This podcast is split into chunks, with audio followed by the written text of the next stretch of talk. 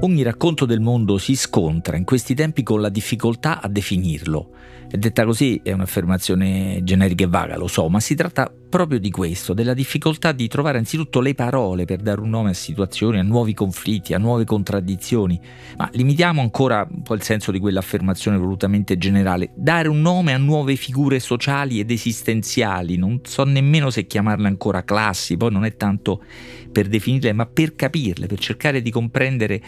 i comportamenti materiali e simbolici di nuove figure che poi sono nuove persone in carne e ossa, che non corrispondono più alle categorie, alle parole che avevamo. Per esempio, gli expat sono i migranti,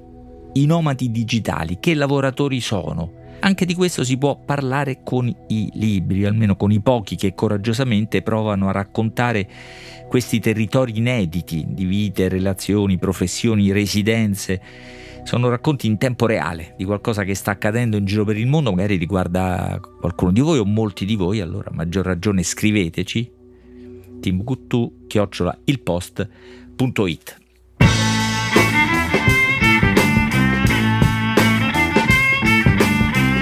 Questo è Timbuktu di Marino Sinibaldi, un podcast del Post che parla con i libri.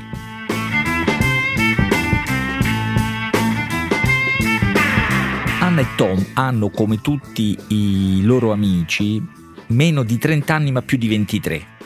Sono italiani, ma per definire il lavoro che fanno, parole italiane sembrano non esserci. Web developer, graphic designer, online brand strategist, insomma sono dei creativi, un termine che gli sembra vago e urticante, ma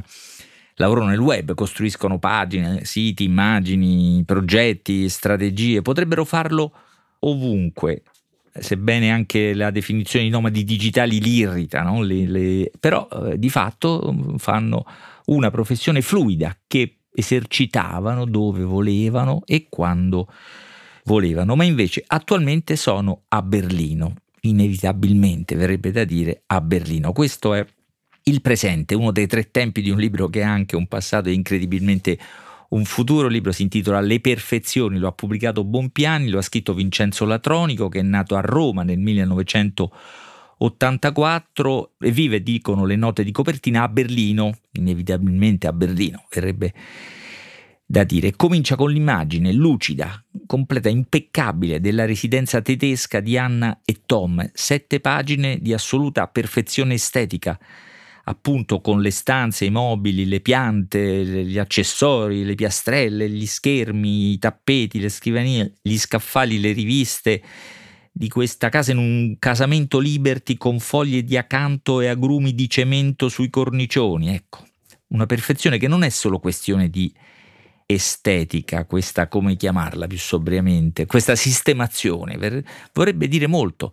la vita promessa da queste immagini è tersa e concentrata, facile. Ecco, è una promessa di vita questa immagine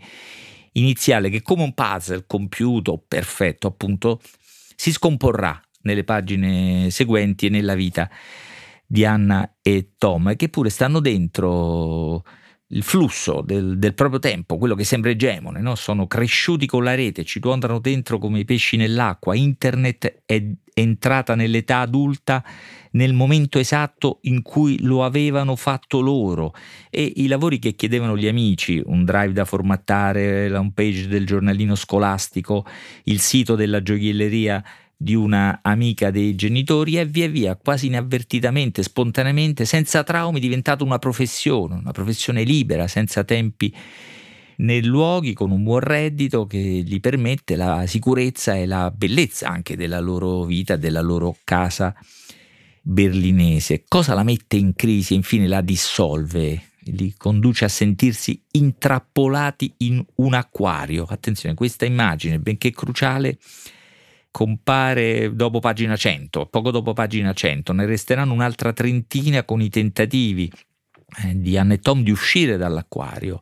e di trovare anche un finale, forse sorprendente, forse rassicurante, forse irritante, non lo, non lo so, decideranno i lettori. Ma ecco, quelle prime 100 pagine, questo ammeno un finale o, de- o approdo desolato, intrappolati in un acquario sono interessanti perché appunto disegnano l'arco di, della fragilità di queste vite apparentemente compiute e perfette. Tutto quello che sembrava funzionare del lavoro abbiamo detto, gli amici simili a loro, del mondo internazionale di creativi, chiamiamoli così sperando che Anna e Tom non ci sentono, che Berlino attira da tutto il mondo, poi il, il tempo libero tra mercatini caratteristici e neonate gallerie d'arte, vecchie e nuove passioni come quella, pure questa un po' inevitabile per la cucina che diventa un po' una moda e anche un'ossessione. Vorrebbero di più, cercano una svolta nel lavoro che li faccia uscire dai limiti di reddito e, e di ruolo, puntano un po' in alto ma in un mondo così, privo di... si affidano al lavoro, lo fanno con molta, con molta attese, con molto investimento di tempo, rinunciano al tempo libero per qualcosa di più impegnativo, ma nel mondo senza regole, senza regole sindacali, verrebbe a dire, basta il capriccio del committente per cambiare di colpo i connotati del lavoro che gli era stato assegnato, lo scopo e gli stessi guadagni, poi c'è la ripetitività delle giornate, pure gradevoli, la friabilità delle relazioni tra gente che cambia, arriva, scompare, la loro stessa relazione così eh, monogamicamente eh, autosufficiente eppure statica. Tutto insomma comincia a apparire senza profondità e soprattutto senza futuro, compresa quella doppia vita digitale che un po' li entusiasma e un po' li intrappola e dalla quale non riescono ad evadere. Nessun esodo sembra possibile. Rinunciare ai social costa troppo in termini di lavoro e di relazioni, eppure si vergognavano di dedicare, di passarci troppo tempo e forse di lasciarsi dominare, di lasciar dominare le conversazioni pubbliche, l'immagine personale da questa altra vita, da questa doppia vita digitale. Così tutto appare senza profondità, dicevo, e soprattutto senza futuro, che è l'elemento chiave dichiarato, diciamo, in alcune pagine di questo libro. Provano anche a impegnarsi, come è accaduto a tanti in Germania, soprattutto nell'autunno dell'inverno del 2015, nell'accoglienza al flusso di immigrati che Berlino, la Germania accoglie, era un momento di apertura delle nostre frontiere provocato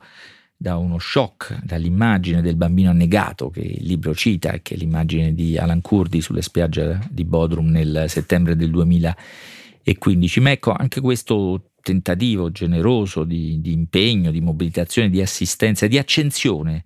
delle loro vite sarà una parentesi, una breve oscillazione nel flusso stabile, leggero, perfetto ma alla fine insoddisfacente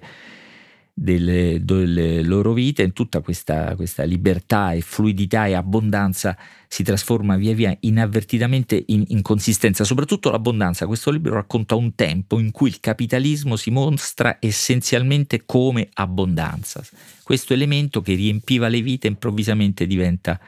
o lentamente diventa inconsistente e comprensibilmente diventa tutto inconsistente, il lavoro, la casa, le amicizie, le passeggiate, la stessa relazione